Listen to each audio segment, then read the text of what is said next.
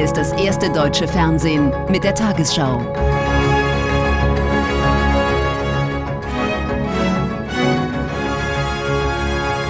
Heute im Studio Konstantin Schreiber. Guten Abend, meine Damen und Herren, ich begrüße Sie zur Tagesschau.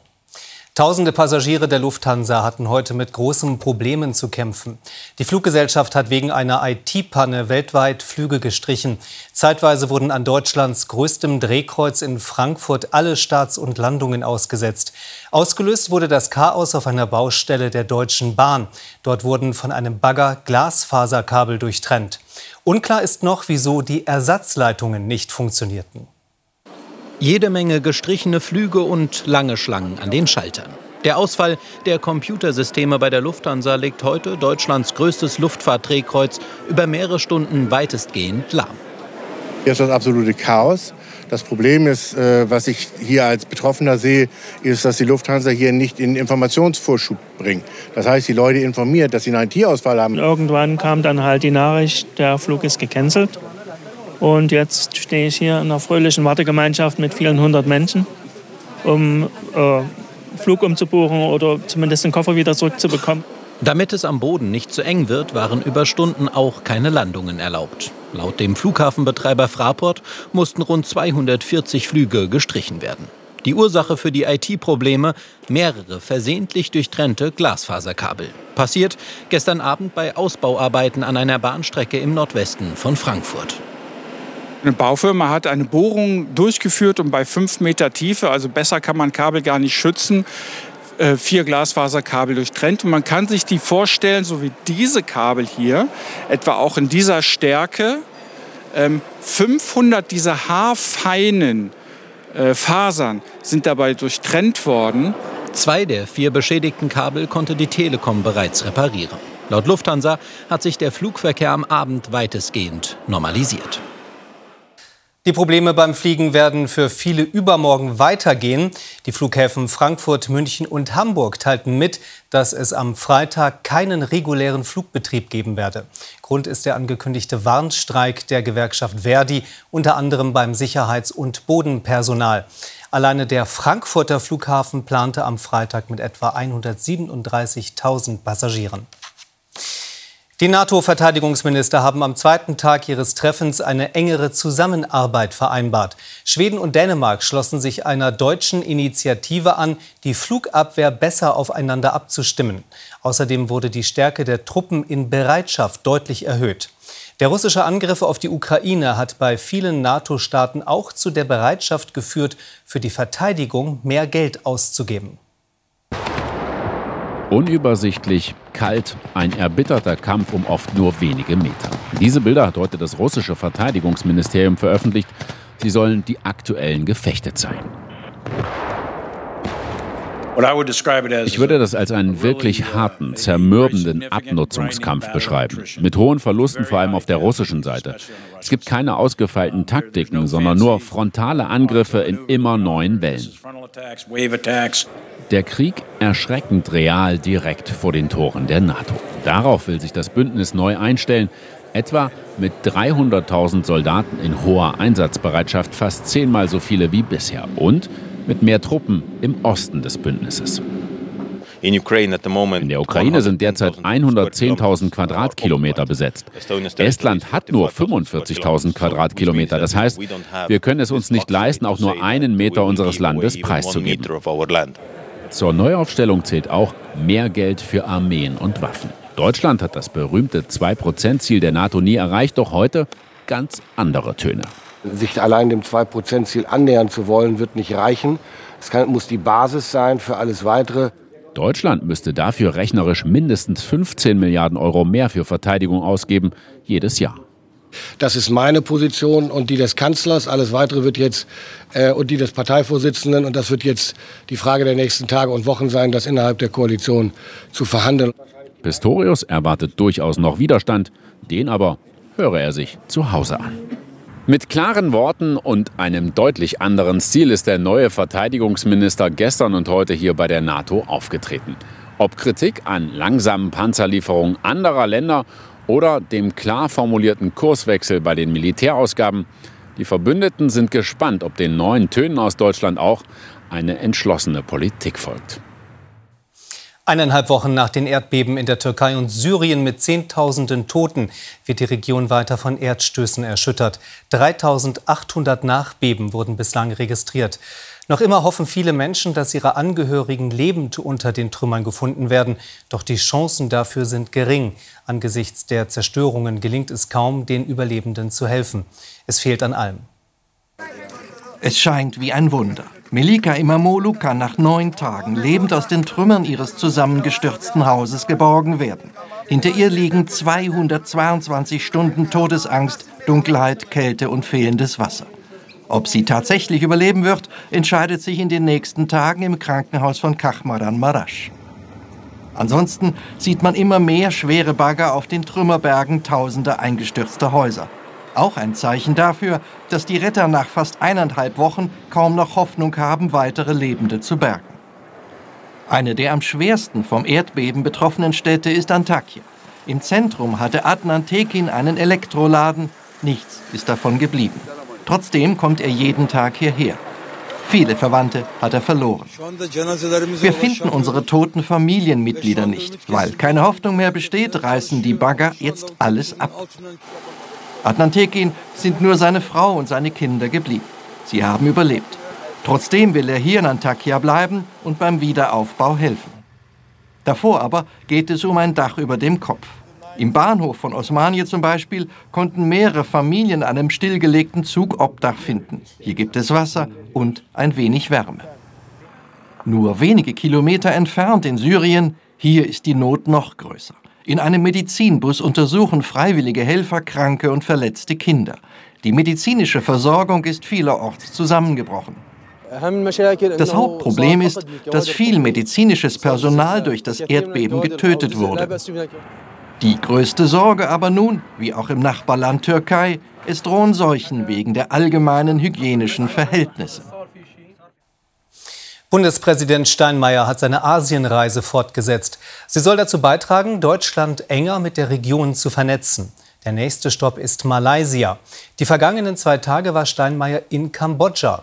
Das Land leidet unter den Folgen eines Bürgerkriegs und Völkermordes in den 70er Jahren, bei dem schätzungsweise 1,7 Millionen Menschen ums Leben kamen. Seit 1985 wird Kambodscha von Ministerpräsident Hun Sen regiert. Grundrechte wie Meinungs- und Pressefreiheit sind massiv eingeschränkt. Korruption dagegen ist sehr ausgeprägt. 2017 wurde die größte Oppositionspartei aufgelöst. Ohne Schutzausrüstung geht es nicht. Der Bundespräsident bei Minenräumern in Kambodscha. Mit deutscher Finanzhilfe wurden hier in den letzten Jahren schon mehr als 18.000 Landminen aus der Bürgerkriegszeit aufgespürt, die immer noch Menschen verstümmeln. Kürzlich hat man in Kambodscha auch Ukrainer trainiert.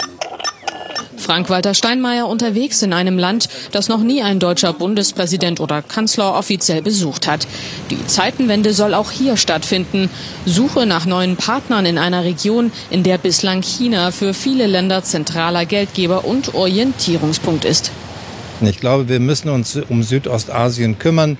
Die Staaten hier, die in dem ASEAN-Bündnis äh, miteinander verknüpft sind, sind immerhin 700 Millionen Menschen insgesamt. Insofern ein Teil der Welt, den wir nicht unterschätzen sollten.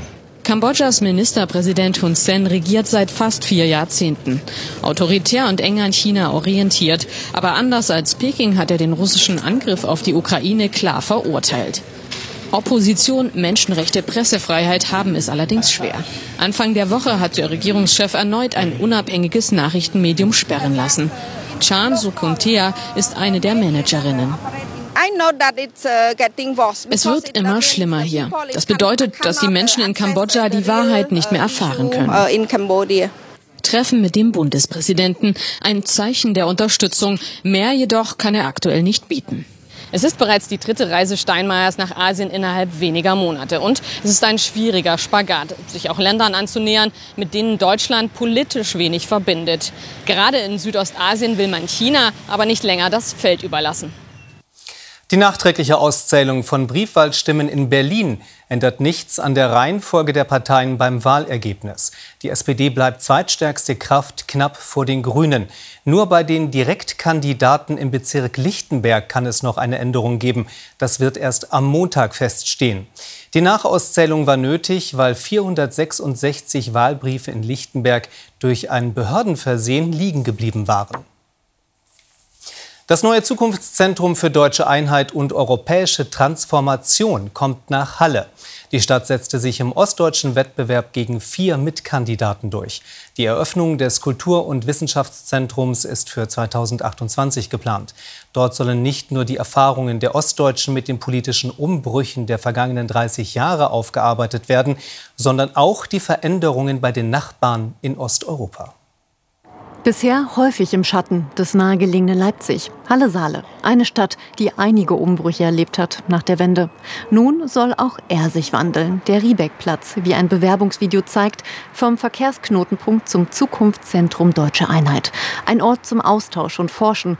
Ein Mammutprojekt, von dem man hier viel erwartet dass es einfach spannend wird wahrscheinlich, dass man auch die Geschichte wieder nachvollziehen kann. In dem Zusammenhang werden vielleicht mehr Leute in den Osten kommen, nach Halle kommen und sich selber eine Meinung bilden. Für den Neubau stehen rund 200 Millionen Euro zur Verfügung, plus pro Jahr 40 Millionen Euro an Betriebskosten.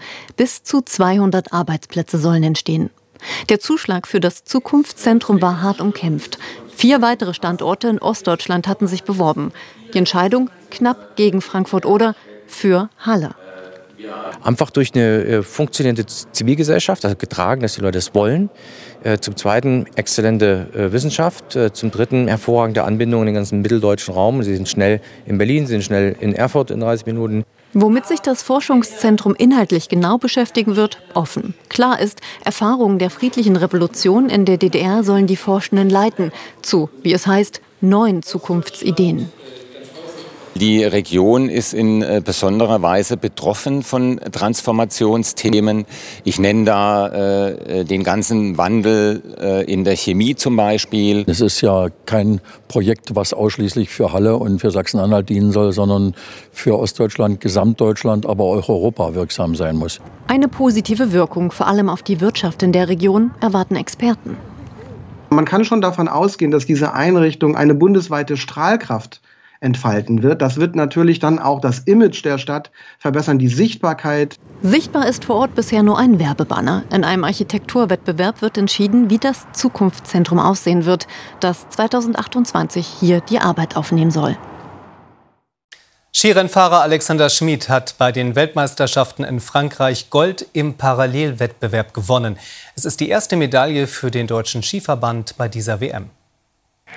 Endlich ist sie da, die ersehnte WM-Medaille und dann auch noch die goldene. Die Emotionen müssen raus, auch wenn Alexander Schmid eher ein ruhiger Alpinfahrer ist, aber ein sehr schneller. Gestern noch war der Mann aus Fischen im Allgäu im Mixed-Wettbewerb gestürzt, im Parallel-Einzelrennen, aber ist er nicht zu schlagen. Im Finale hat der Österreicher Dominik Raschner keine Chance. Die Erleichterung ist greifbar im deutschen Team. Mehr als eine Woche lang mussten sie auf Edelmetall warten. Es ist die erste WM-Goldmedaille des DSV seit seit zehn Jahren. Und hier noch der Blick auf die Lottozahlen.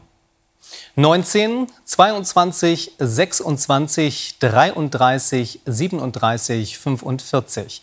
Superzahl 6. Diese Angaben sind wie immer ohne Gewähr. Weitere Gewinnzahlen finden Sie auf tagesschau.de und im ARD-Text ab Tafel 580. Und nun die Wettervorhersage für morgen Donnerstag, den 16. Februar. Ab morgen führen Tiefdruckgebiete wieder Regie beim Wetter. Heute Nacht ist es noch meist locker bewölkt oder klar. Im Verlauf ziehen von der Nordsee her aber dichte Wolken auf, die regional etwas Regen bringen und sich morgen über die nordwestlichen Landesteile bis in die Mitte ausbreiten. Im Süden und Südosten ist es bis zum Abend noch überwiegend freundlich. Heute Nacht im Ruhrgebiet noch 5, im Bayerischen Wald minus 6 Grad. Morgen Höchstwerte von 3 Grad bei längerem Nebel in Niederbayern bis 15 Grad im Breisgau. Am Freitag meist Wolken verhangen, ab und zu Regen, im Norden und im Bergland wird es teilweise stürmisch. Samstag kann es in der Mitte auch länger andauernd regnen. Sonntag im Bergland im Süden und Osten zum Teil Schnee, im Norden und Nordosten freundlicher. Um 22.15 Uhr beschäftigt sich Ingo Zamperoni in den Tagesthemen damit, wie die Reparatur einer Bahnstrecke einen Chaostag bei der Lufthansa auslöste. Und warum Berlin auch die Wiederholungswahl des Abgeordnetenhauses nicht pannenfrei über die Bühne bringen konnte. Ich wünsche Ihnen noch einen schönen Abend.